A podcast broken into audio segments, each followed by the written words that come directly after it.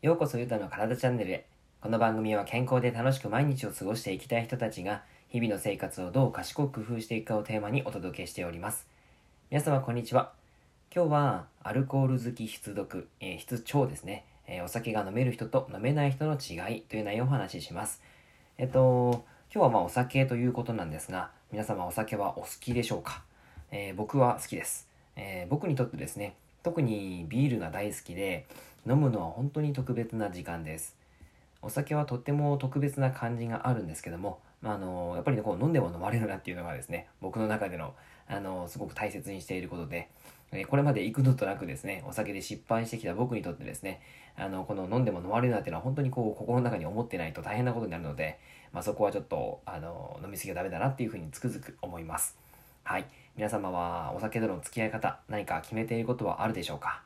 えー、やっぱりですね、お酒と楽しく付き合うことってとっても大切かなと思います。あのまあ、体の健康にとってもそうですし、あのそうですね、栄養関連からもお話はすごくできることはあるんですけども、うん、やっぱりそうですね、皆様のその楽しく付き合うことっていうのが一番いいですよね。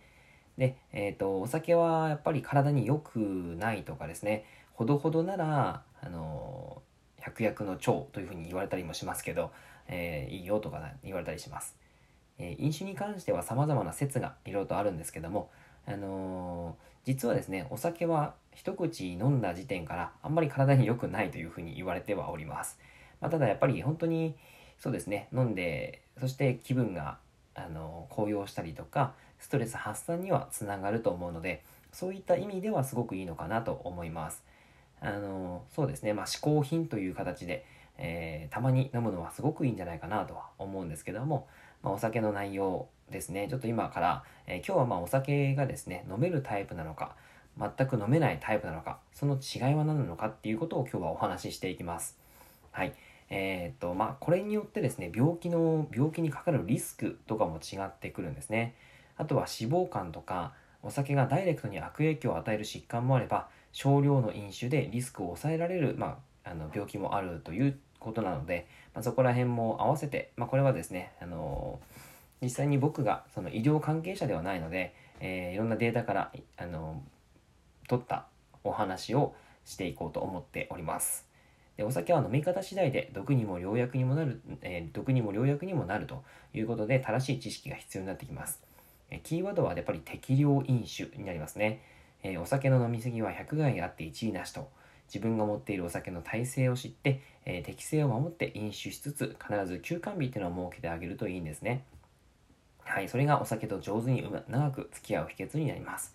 1日のアルコールの具体的な適用としては大体ですけどもやっぱり適用はですね、えー、ビールは 500ml1 本日本酒おちょこ1本、えー、ワイン、え、あおおちょこじゃないですねお調子1本ですね、えー、調子1本そしてワインは2杯程度という風な形ですまあ、これがでも毎日ってわけではないですね。えっ、ー、とまあ本当にたまにという形になります。1週間に2、3回とか、そんぐらいかなと思いますが、えー、飲める人と飲めない人の違いはですね、まずお酒が飲める人とそのアルコール分解酵素の数が違うんですね。お酒を飲むとすぐに顔が赤くなる人と、いくら飲んでも変わらない人がいますよね。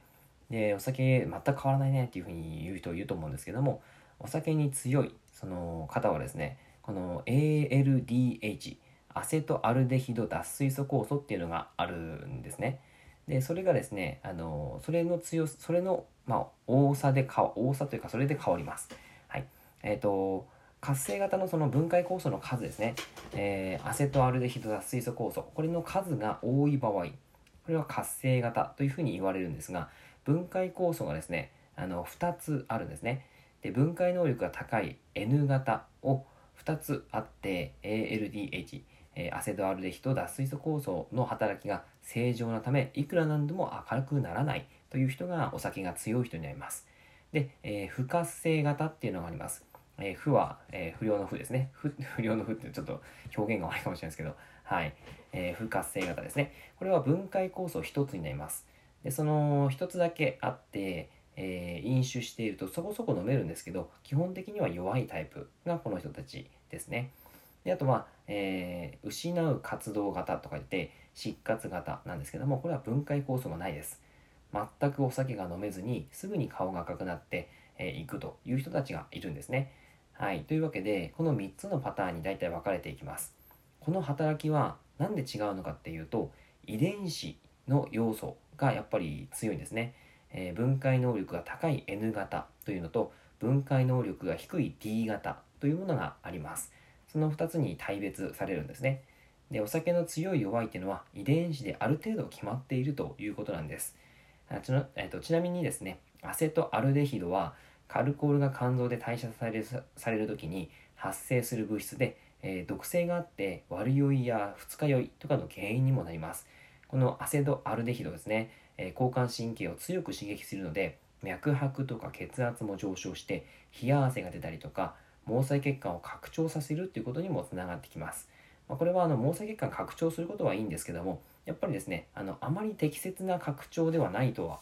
ないという感じですね。あまりこうそれで、えー、お酒でああの拡張するのはあんまり良くないということです。あの少しであればいいんですけどね。はい、でアセトアルデヒドは ALDH の働きによって無毒な、えー、酪酸、えー、酢酸に、えーと、酢酸になって肝臓から排出されます。はい、で飲めない人はですねやっぱりこう無理をしないということと飲める人も飲みすぎないということがとても重,、えー、重要ですしその場の時間を楽しく楽しく過ごすためにお酒と上手に付き合えるといいかなというふうに思います。はい、なのであのやっぱりですねその分解能力によってその飲める飲めないが決まっているので、えー、飲めない人をですね あの飲ませすぎてしまうと本当に大変なことになりますからあのぜひぜひ気をつけていただけたらなと思いますしあの飲める人もですねあのそれがずっと続いてしまうとやっぱり肝臓であったりとか腸にすごく負担をかけてしまうんですね。胃腸とかに負担かかりますから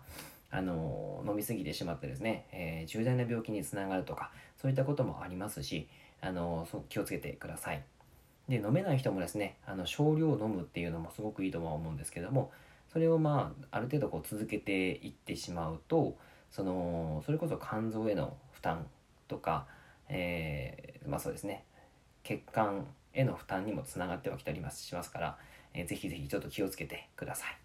はい。ということで以上になります。内容がいいなって思ったら周りの方にシェアしていただくと嬉しいです。また、いいねマークやフォローをしていただくと励みになります。今日もラジオを聴いてくださってありがとうございました。では、良い一日を。